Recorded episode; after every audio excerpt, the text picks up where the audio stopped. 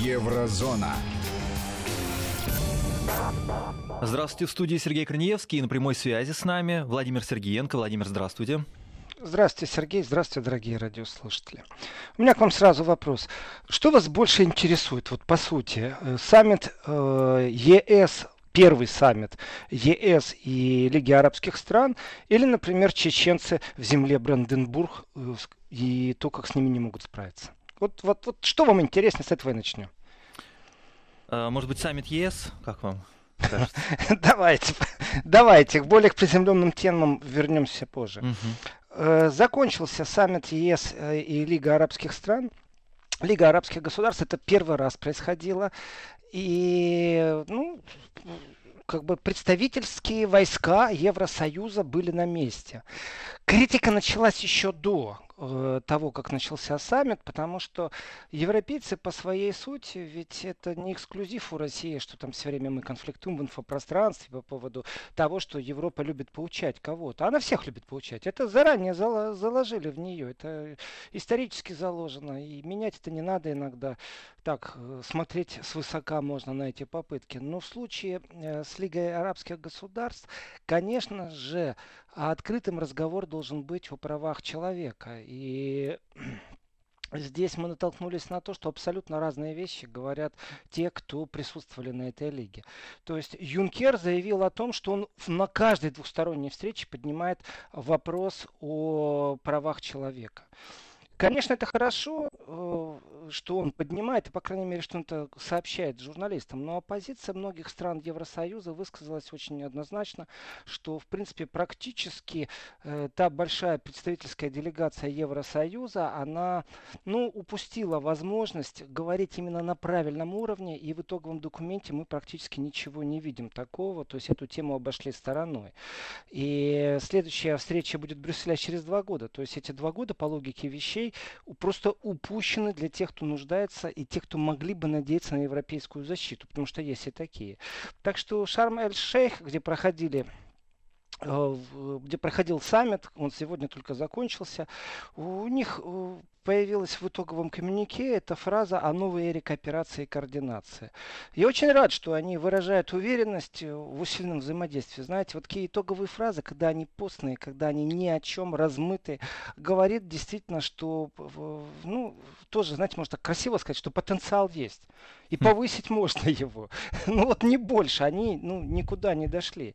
И в этом отношении все-таки у этого форума было два сопредседателя. Это был Дональд Туск, Э, глава Евросовета, и президент Египта Абдель Фаттаха Ассиси. Так вот, когда спросили Абделя Фаттаха Ассиси, а знает ли он о том, что вот в Европе очень усиленно говорят о том, что есть нарушение прав человека, что его очень сильно критикуют в Европе и его страну, он сказал, мне никто ничего об этом не говорил. Вот это вам типичная картина.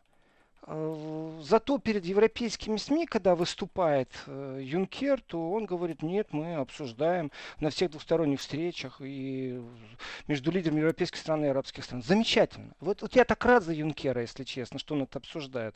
Только почему-то э, сопредседатель этого саммита не знал. Понимаете, вот типичная ситуация. Конечно же, разговоры о многом, но в этих о многом разговорах э, есть определенные тревоги, связанные с иранской ядерной э, проблемой. Да, этот вопрос поднимали. Угу. Имеет ли он конкретно какую-то концовку, в которой можно сказать, что что-то сдвинулось, мир стал безопаснее? Тут же важен, наверное, что... сам процесс, да? Ну, просто поговорить об этом. Интересно.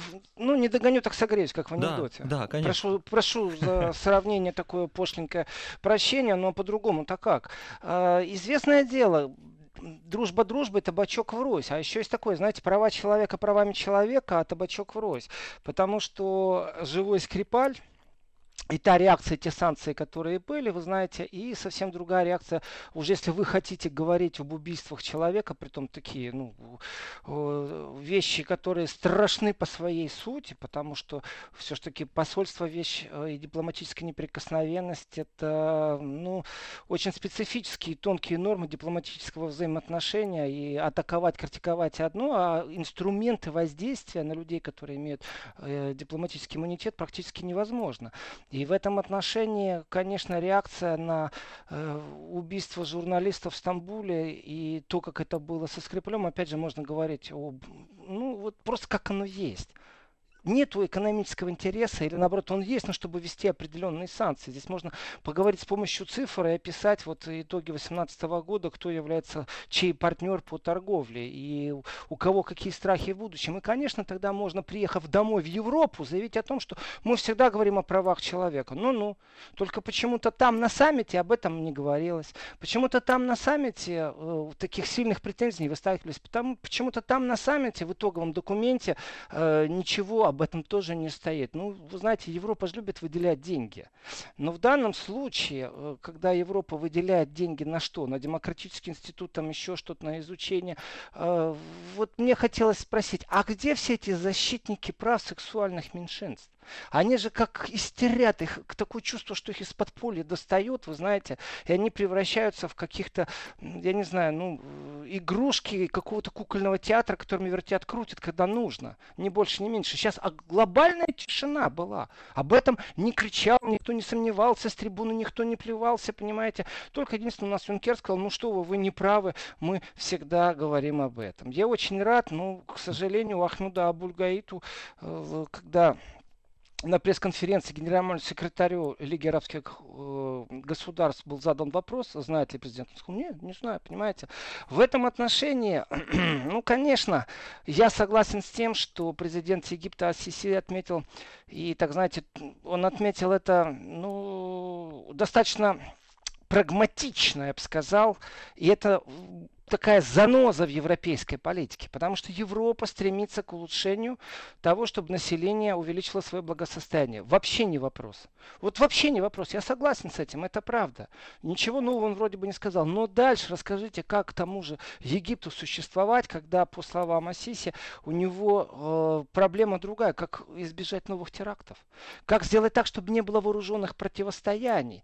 И в этом отношении заявление, которое вот совсем недавно было, знаете, в Евросоюзе, когда об этом стали говорить, что с большим сожалением, э, что нет влияния э, на стран, в которых была арабская весна, а мы вот значительные политические финансовые инвестиции там имели, а настоящего влияния у нас нет. Вот прям состояние шока. Это в преддверии саммита они говорили между Евросоюзом и Лигой арабских государств. Вы можете страдать сколько угодно, что у вас нет влияния. А зачем же вы поддерживали эти революции? И действительно, сытый голодному не товарищ. Если э, проблема у Египта, как сделать так, чтобы не было вооруженных противостояний, чтобы терроризм хоть, хоть, хоть, хоть как-то его уменьшить, то э, как-то на второй план отступает вообще проблема прав человека и вообще любого разговора с Европой. Потому что ну, не понимает Европа проблем по-настоящему э, Лиги арабских государств. Их интересует что? Их интересует стабильность. Стабильность поставки энергоресурсов. Это их, конечно, интересует. Их интересует инвестиции тех да, богатых э, семей, королевских дворов, которые будут инвестировать в Европу. Это тоже интересует. Но на самом-то деле... Э, была упущена с точки зрения оппозиции, потому эта оппозиция не только вот германская сказала, и голоса очень сильно раздаются вот из Голландии, из Франции, э, голоса о том, что был упущен момент. На этом первом саммите можно было смело говорить о том, что как-то выстраивать определенную модель безопасности и э, совместных действий. Если Европу беспокоит иммиграция, экономическая иммиграция, которая идет из Африки, если Европу беспокоит иранская ядерная ядерная программа, то пусть Европа скажет, что она может сделать в этом отношении. Какие определенные направления можно сделать. Вот эти вот слова размыть красиво, у нас есть потенциал, вы знаете, у всех есть потенциал. Говорит еще раз о том, что никакого большого сдвига нет. Ну, с другой стороны, тоже нужно сказать абсолютную правду, что лучше так, чем никак. По крайней мере, хоть начали разговаривать. Это очень важный момент. Диалог это очень важно. И если рассматривать э, вот э, не, не проблему регулярных поставок энергоресурсов, если рассматривать не проблему инвестиций, а подойти глобально к безопасному будущему и к проблеме иммиграции, что Европы интересует, то уже есть достаточно большое и сильное такое пересечение. И понятно, что от Европы требуют определенных денег, от Европы требуют определенных гарантий. А, Европа, к сожалению, почему вот я считаю очень беззубый этот саммит прошел, э, потому что Европа не является еще инструментом и суверенным таким объектом влияния, который имеет что сказать и что сделать. Ну, не, не сможет она еще без Америки действительно что-то э, замечательное даже воспроизвести в жизни. Поэтому остаются только декларации. Даже э, попытки министров иностранных дел что-то нать, они все равно будут разбиваться о том, что даже внутри Европы нет общего дома. И этот общий дом ну, никак э, не может перейти в ту новую фазу, когда с ним будут считаться на военном уровне. Вопрос номер один в составе НАТО или вы Европа сами по себе. Потом, опять же, вопрос с банковским сектором тоже никак без Америки еще все еще не решился. То есть Европе не хватает определенной суверенности и для этого следующего шага европейского, может быть, и было бы, ну, взаимное инвестирование, я не знаю, друг в друга полезным, если бы не горький опыт Муаммара Каддафи. Ну, это прям вот историческое наше современное существование, в котором Европа недостойна того, чтобы ей доверяли. Ты инвестируешь деньги в предвыборную кампанию президента Франции, он дает приказ о бомбежке. И потом рассказывают, что НАТО не являлось инициатором бомбежки Ливии. Ну, политика дело грязное, да, никто честно никто ничего не скажет. Э, ну, я бы не сказал, что политика совсем грязная. Она не всегда грязная. Иногда дело даже очень полезное. Особенно, когда страшно становится, что кто-то куда-то ракеты направит. Знаете, в этом отношении э, мне очень понравилась фраза о том, что вот Чехия, например, не видит оснований для размещения ракет США на своей территории. Это сказал Земан. Почему президент Чехии это сказал? Он это сказал в интервью телеканалу Барандов. Или Барандов, как вам удобно.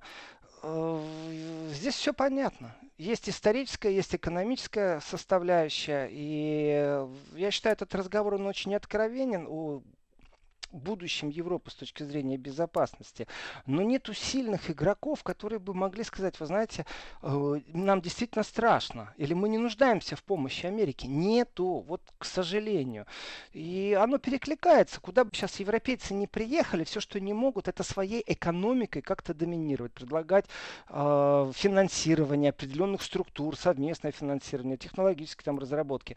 Э, но они к чему превращают? Критики прав человека замечательно. Вот в данном случае они свой политический язык засунули в свое политическое одно место и промолчали просто на этом саммите. Уж что-что, но в Лиге арабских государств хватает стран, у которых большая проблема с правами человека. Знаете, вот невыгодно там было это им устраивать.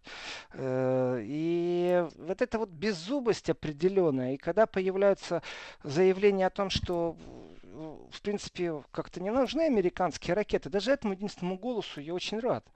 Если уж Милош э, Земан об этом заявляет, знаете, хотя он выразил, кстати, понимание к тому, что э, Польша рассматривает этот вопрос, и что он э, с пониманием относится. Здесь, опять же, очень важно, что Земан когда говорил о Польше, он говорил о специфике взаимоотношений Варшавы и Москвы. И для меня тоже очень важно, что это здравый, или вот пусть его критикуют за его позицию, это легитимный глава государства в Евросоюзе.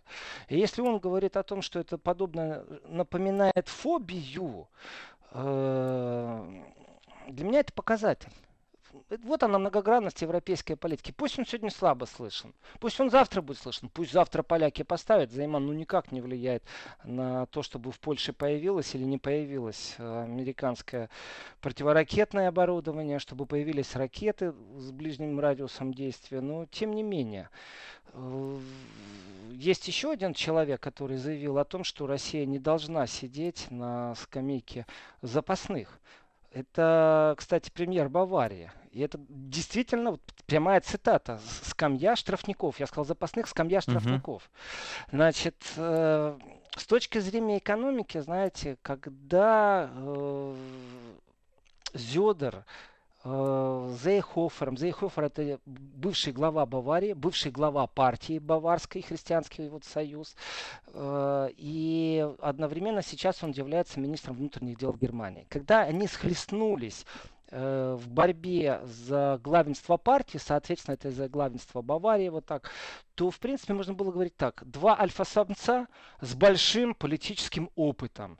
И если Зейхофер, действующий министр внутренних дел э, Германии, когда он был главой Баварии, неоднократно приезжал в Россию и очень прагматично выступал за соединение экономик, то, конечно же, с точки зрения э, Зёдера, в такой прямой вот линии поведения не было, что с Россией надо вести экономические переговоры, все это должно быть прагматично, этого не было. И было определенное, я так скажу, опасения а найдет ли в себе он силы, а сможет ли он э, поддерживать ту баварскую часть экономики, которая направлена на взаимодействие с Российской Федерацией? Нашел, радует. И если мы говорим цитирую Азиодура, о том, что в мировой политике Москве не место на скамье штрафников, меня это радует. Во-первых, появляется то новое наказание, ведь э, и оценка этого наказания. Э, за любой проступок э, существует какое-то ограниченное наказание даже если, вот исходим из слов, даже если мировое сообщество в своих играх признало, что где-то Россия не права, ну, ставить условия, что вы всегда в изгое, или все-таки наказали, отбили, отбыли наказание, попробовали как-то ситуацию э, выровнять именно с точки зрения уже не экономики, а политического диалога, там, ведь были такие, знаете, интересные моменты, когда предлагалось, чтобы Россия вернулась э, в семерку, и разговор о том, что Россия не не вернется, тоже были. Но это каждый раз, когда вот в преддверии саммита они эти разговоры возникают. Но когда берешь земельный уровень германский, вроде бы он как не слышен, но в Баварии является очень сильным игроком и экономическим, и политическим. Без Баварии как таковой э, партия Меркель просто не будет возглавлять правительство всего лишь навсего. И в этом отношении э, смена власти в Баварии, она происходила достаточно болезненно, я бы так сказал. Это не была мирная передача, это не был преемник, это была настоящая политическая рубиловка с конкуренцией. Вытаскивали фразы, которые кто-то сказал там 10 лет назад, этими фразы в вину предъявлялись. И тем не менее, э, всегда можно говорить о том, что глава Баварии, если в последующем правительство будет возглавлять ХДС и ХСС, э, глава Баварии получает место министра в правительстве. Это классика жанра, это всегда. И если это глава все-таки Министерство внутренних дел, ну, понятно, как бы экономика в прошлом. Но точно так же я могу спрогнозировать, что это будет глава экономики. Это будет, или министр иностранных дел. Совсем другой коленкор. Просто Зейхофер достаточно такой э, ярый человек был по направленности борьбы с вот этим неплановым, непомерным нашествием иммигрантов. И в этом отношении, конечно, он на своем месте сейчас как министр внутренних дел. Так что э, знаете, по крупицам собираешь тех, кто интересуется Россией, тех, кто за Россию, тех, кто прагматично мыслит. И, как правило, ты видишь, что там прежде всего экономика. И я вернусь сейчас к Лиге арабских государств. Конечно же, э, где-то внутри где-то вот есть такое понимание, что Европа просто упускает определенные моменты, потому что ей не интересно это. Ей не важно. Ведь за многими цифрами, которые Европа преподносит как достижения, э, на самом деле скрывается э, ну, определенное лукавство экономическое. Ведь пока против России вводят санкции, в этот же момент товарооборот с другими странами он увеличивается. И это в плюс этим странам. И тогда нужно смотреть, кто больше крикун. Э, ведь э, понятное дело, что в данный период времени Польша, например, просто сделала безумный скачок вперед в экономическом развитии, и в том числе она э, по товарообороту с Германией, в принципе, уже обогнала Россию Пожалуйста, элементарная вещь. И тоже, знаете, там, когда обозреватели начинают рассказывать о том, сколько и куда уходит денег, э, кто закупает у кого что, если взять всю эту статистику и внимательно ее изучить, то получается, что Россия энергоресурс поставляет, за что борется Германия, а сельскохозяйственные продукты просто Россия оккупирована в определенном смысле, и рынок э, Евросоюза, он достаточно ограничен. В ближайшее время, даже если впустят еще пару миллионов мигрантов, он не будет больше потреблять картофеля или злаковых. И в этом отношении э, я даже не знаю, о чем думает Украина в данный момент, потому что ее сельские продукты просто не нужны.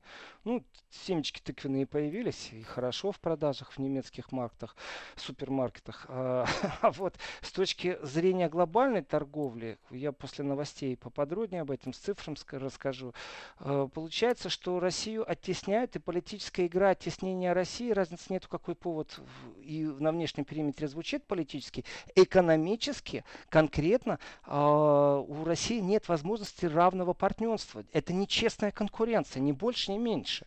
И в этой нечестной конкуренции все политическое давление, которое направлено, оно не взаимодействует улучшению там, в, в, в любых взаимоотношений, оно действительно только наращивает напряженность. И тогда вернемся к Трампу, который сказал, что как же вы смеете, практически у нашего врага, давайте так, эту цитату я Трампу не приписываю, это мой свободный перевод, но тем не менее, как вы смеете у нашего врага закупать газ, мы ему санкции, а вы у них закупаете, тем самым деньги им даете. Давайте сами свой э, ВВП э, пересчитайте и 2% направьте на то, что нужно НАТО.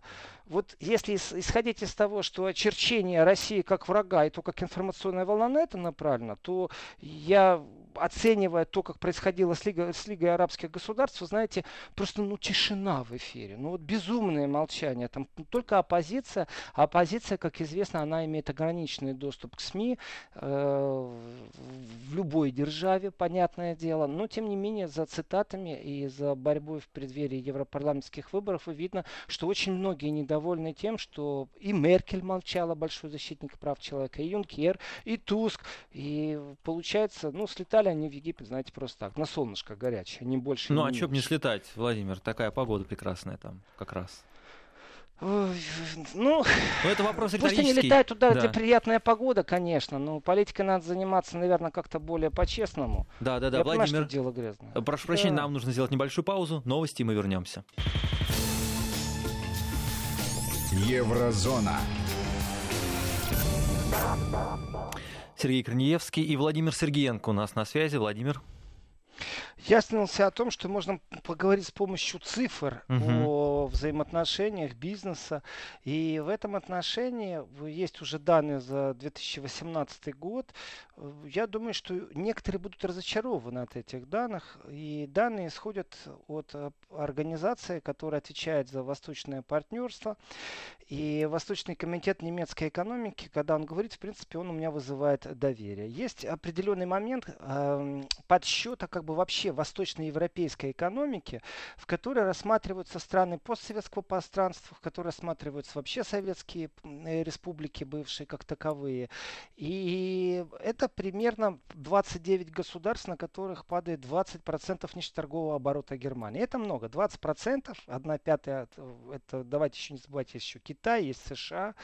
И здесь представляет немецкие интересы, как правило, вот этот вот Восточный комитет э, немецкой экономики. И у них есть доступ э, к базе данных не простой организации, а той, которая отвечает за статистику, это Федеральное статистическое ведомство. И вот они обнародовали 21 февраля и дали определенные комментарии. Так вот, э, если внешнеторговый оборот Германии просто увеличился там на 4,2% в прошлом году, то что касается восточной направленности, постевропе... постсоветской направленности, то это на 6 с половиной процентов, то есть больше получается на хороших 2,3 процента. Это превысило, между прочим, 453 миллиарда евро.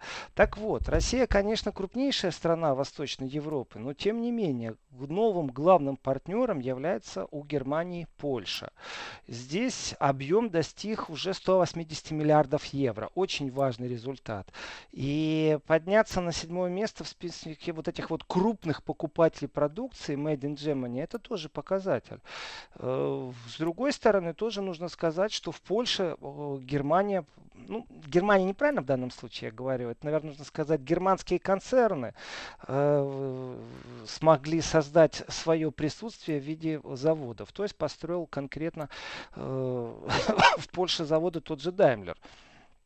И вот если говорить о том, что кто-то будет опечален, это конкретно в том, что Россия все-таки э, немного откатилась назад по сравнению с другими годами, и она только на третьем месте, между прочим, и на 15 месте в списке крупнейших э, мировых партнеров Федеративной Республики.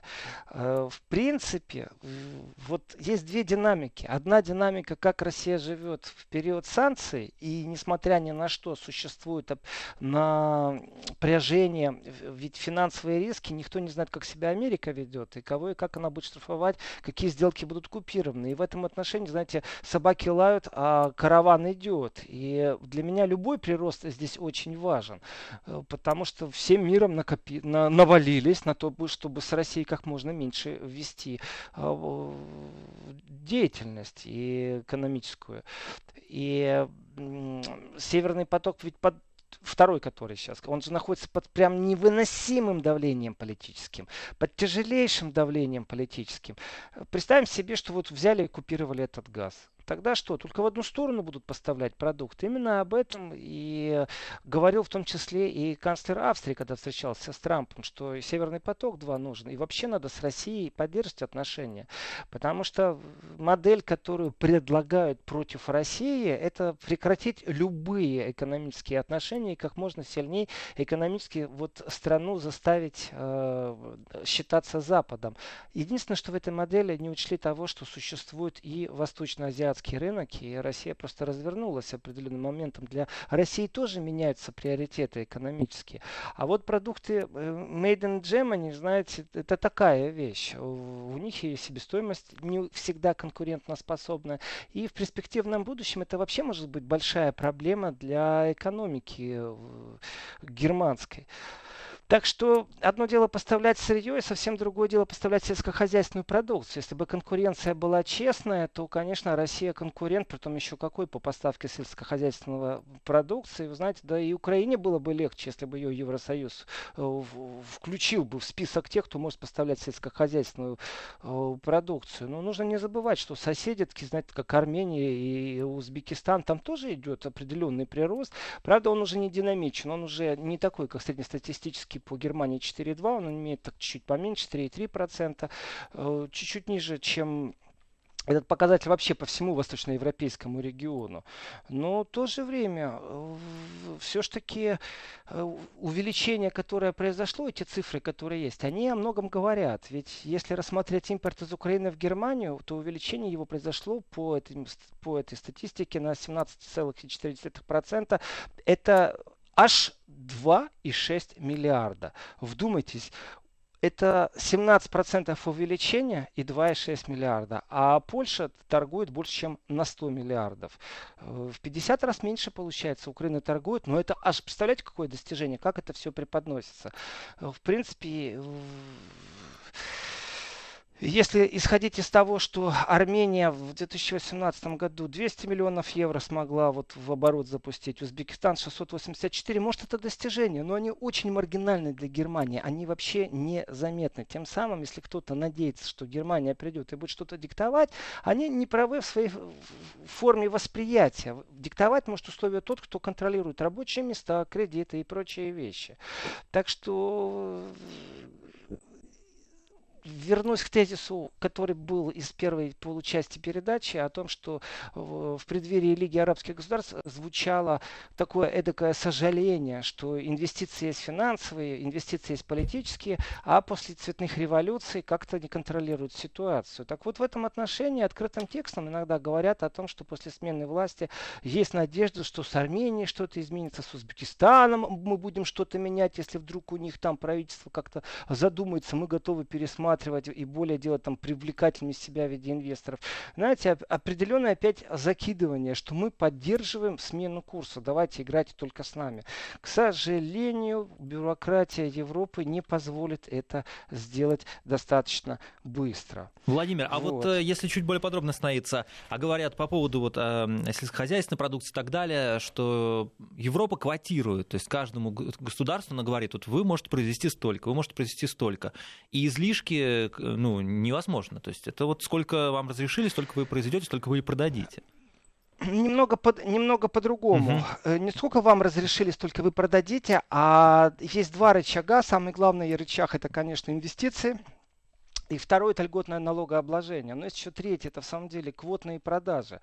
Э, конкуренция практически внутри Евросоюза свернута. И в мире глобализации, в мире игроков большого уровня, которые могут э, скупить все поля, и есть такие замашки иногда действительно, что э, практически одни и те же агрофирмы стоят, и вроде бы как крестьянское хозяйство, но на самом деле, если вы посмотрите, у кого фермеры берут в лизинг оборудование, комбайны, трактора, у кого берут кредиты под это, то оказывается, что весь агросектор, агробанки, он находится примерно в одних руках. И вот это вот разруливание, которое вроде бы как какую-то справедливость несет. Вот был момент действительно, когда навозом э, разбрасывали на Польше, э, на польских дорогах, разбрызгивали навоз в знак протеста фермеры польские. Почему? Потому что их лишили субсидий. Почему? Потому что Брюссель признал, что определенное количество субсидий в определенных культурах сельского хозяйства является неправильным неправильным и противоречит вот э, европейской концепции. Именно вот в данном тексте можно контексте выходить на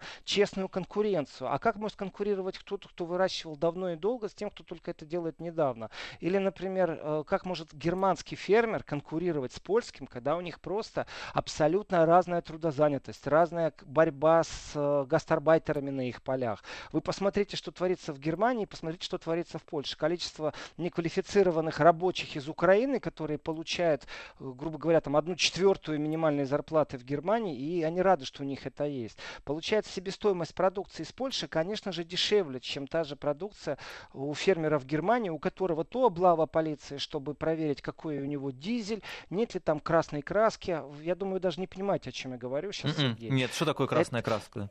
Э, дело в том, что э, дизель облагается разным налогом. Вот тот дизель, который заливается в машину, и тот дизель, который используется для э, отопления с помощью таких э, маленьких отопительных систем, когда у вас стоит здоровый-здоровый баллон, я говорю маленький, он, в принципе, uh-huh. просто рассчитан там на один дом, ну, там, семей на 20, скажем так.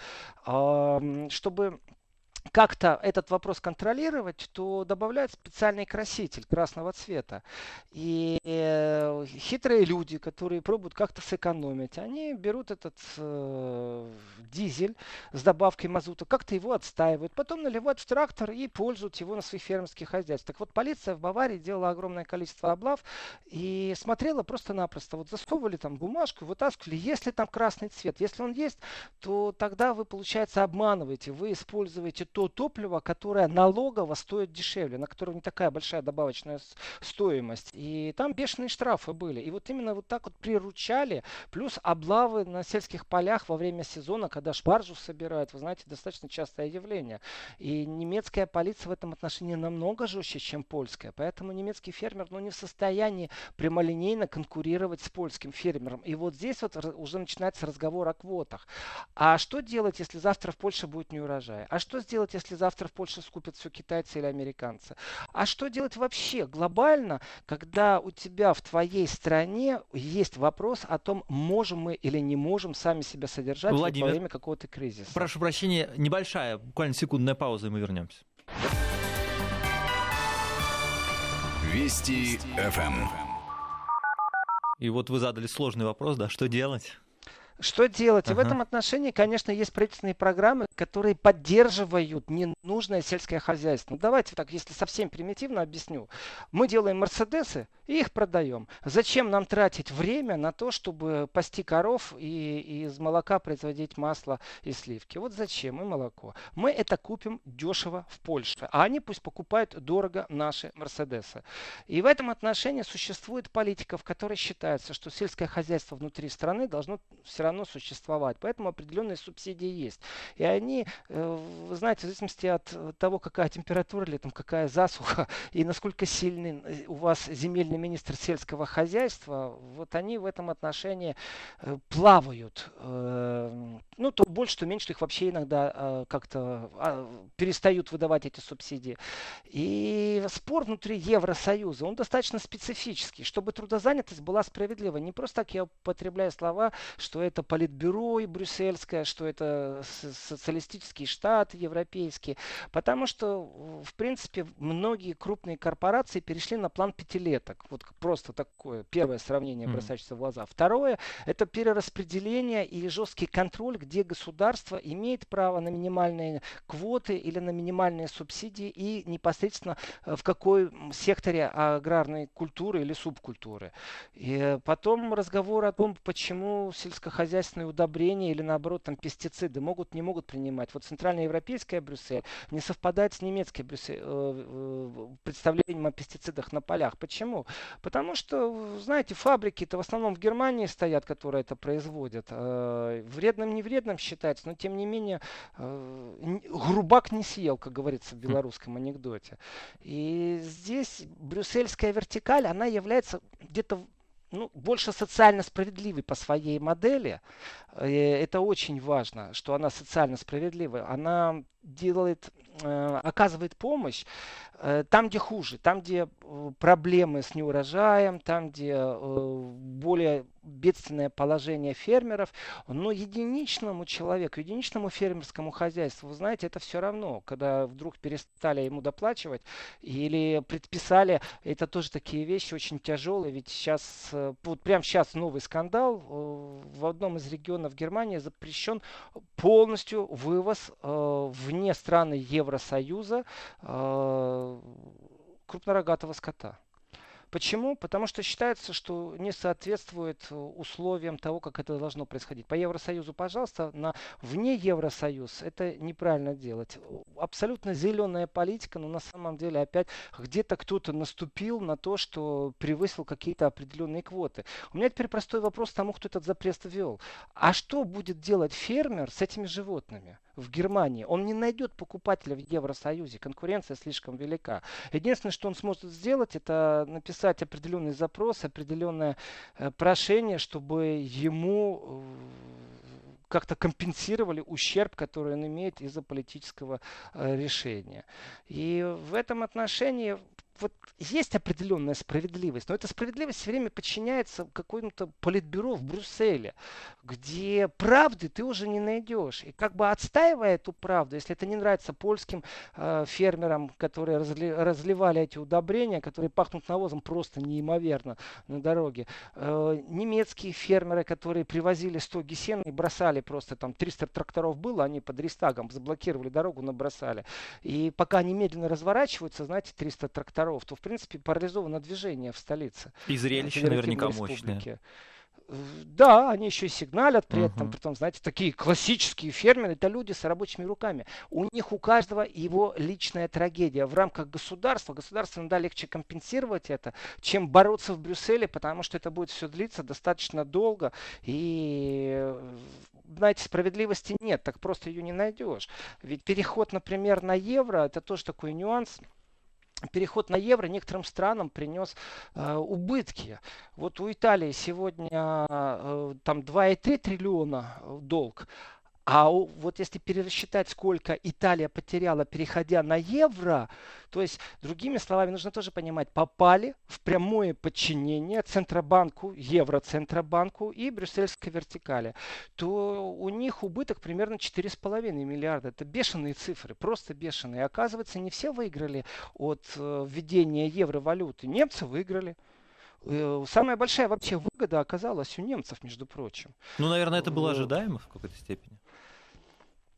Я помню этот момент перехода на евро, в принципе, э, был короткий период времени, когда никто не осознал, что все находятся как-то в обманутом состоянии. Mm. Просто все цены, минимальные цены, вот ты знаешь свой минимальный пакет, ну, элементарные вещи, зубная паста, э, макароны, хлеб, молоко, вот сколько ты вещи эти стоят. Если ты начинаешь сравнивать, когда они были в марках и когда в евро, при первом переходе казалось даже, что это было дешевле. Через два года оказалось, что все там на порядок дороже. Иногда в два раза, иногда в полтора раза. Насчет ожидаемо, для некоторых это было, может быть, и ожидаемо, но греки и итальянцы, понятно, прошляпили со своими лирами, со своими драхмами э, тот момент инфляционный, который они все время дополняли и как-то экономически выравнивали свое плачевное положение. И, и, ну и давайте так, Германия тоже вела очень специфическую политику, точно так же, как и Франция, Нидерланды. Они вводя евро, они не задумывались о том, как это влияет на экономику. Ускоряет все-таки или стагнирует? Привело это к замедлению экономику или наоборот? Это как-то вот э, начинает подстегивать экономику. Для многих это была трагедия, э, потому что внутренние неконтролируемые процессы стали развиваться, вначале исходило из банка. Вы знаете, сегодня банки Европы, они некоторые э, все еще живут мифами о том, что они заработают огромные деньги. И они, это был тоже момент перехода, когда считалось, что с частным клиентом работать невыгодно, пусть этим занимаются киты, а мы здесь будем работать только с маленькими банками. В этом отношении, кстати, кстати, э, интересен не только разговор 20-летию евровалюты и что аналитики говорят, что кто сколько триллионов инвестиций привлек. Потому что цифра, если я вам скажу, Сергей, это угу. цифра просто потрясающая. И тогда понятно, почему Германия сегодня такая экономически выгодная. 1,9 триллиона инвестиций. Да, это очень Это сильно. если это, это серьезнейшая цифра. Это если пересчитать на каждого жителя, извините, получается около 23 тысяч. Понимаете? У, у Нидерландов 364 миллиарда получилось где-то. Понимаете, это по 21 тысячи на человека. Э, хороший такой кусок. А с другой стороны, э, инвестиционный бум в Германии, он же не будет вечен. Об этом очень много говорят. Вот это сейчас съезд, который был партии левых, э, Вчера я так аккуратно сказал, сегодня еще раз аккуратно скажу. Партия левых не считает себя больше э, таким прямолинейным другом России. И очень боится, что Европа ей не нравится, но тем не менее ничего лучше Европы нет. И нужно развивать социальную справедливость и забыть по ностальгию почему-то советскому. И это очень важный момент. Все остальное, но иногда у меня ощущение было, что говорят не партия левых, кстати, а партия зеленых. Их некоторые вещи там интересуют больше, чем зеленых. Хотя я понимаю, что это просто борьба вот за того избирателя, который где-то с зелеными ну, не согласен с каких-то принципиальных соглашений, но рассказывать на большом партийном съезде, что я был на корабле под аплодисменты, который э, доставлял мигрантов в Италию, теперь мне грозит 20 лет тюрьмы. Ну, если ты нарушаешь законы, то извини, Закон суров, да, как говорится. То, то тебе депутатский мандат нужен не для того, mm-hmm. чтобы ты законы нарушал, а для того, чтобы ты их менял, если ты считаешь их неправильно. Это две разные вещи. Тем более ты в другом государстве находился. И тебе твой депутатский мандат из Германия ну никак не поможет. В этом отношении я даже немного расстроился от э, таких вот дискуссий среди партий левых. В общем, их разрозненность и э, нету четкой позиции по отношению к России. Это такая грустная, печальная история. Я не думаю, что они вырвутся сейчас из своего заколдованного круга. Э, и однозначно они не являются сейчас такими единомышленниками, на которых можно ставить ставку в Европарламенте, и в Германии. Это однозначно нет. Достаточно тяжело, им надо перестраиваться. Единственное, что да. я услышал из такого приятного момента, так это то, что Владимир. в будущем, в будущем ага. у нас все будет хорошо. Вот, вот, вот, и все, вот и вся партийная логика. Спасибо, да. до свидания.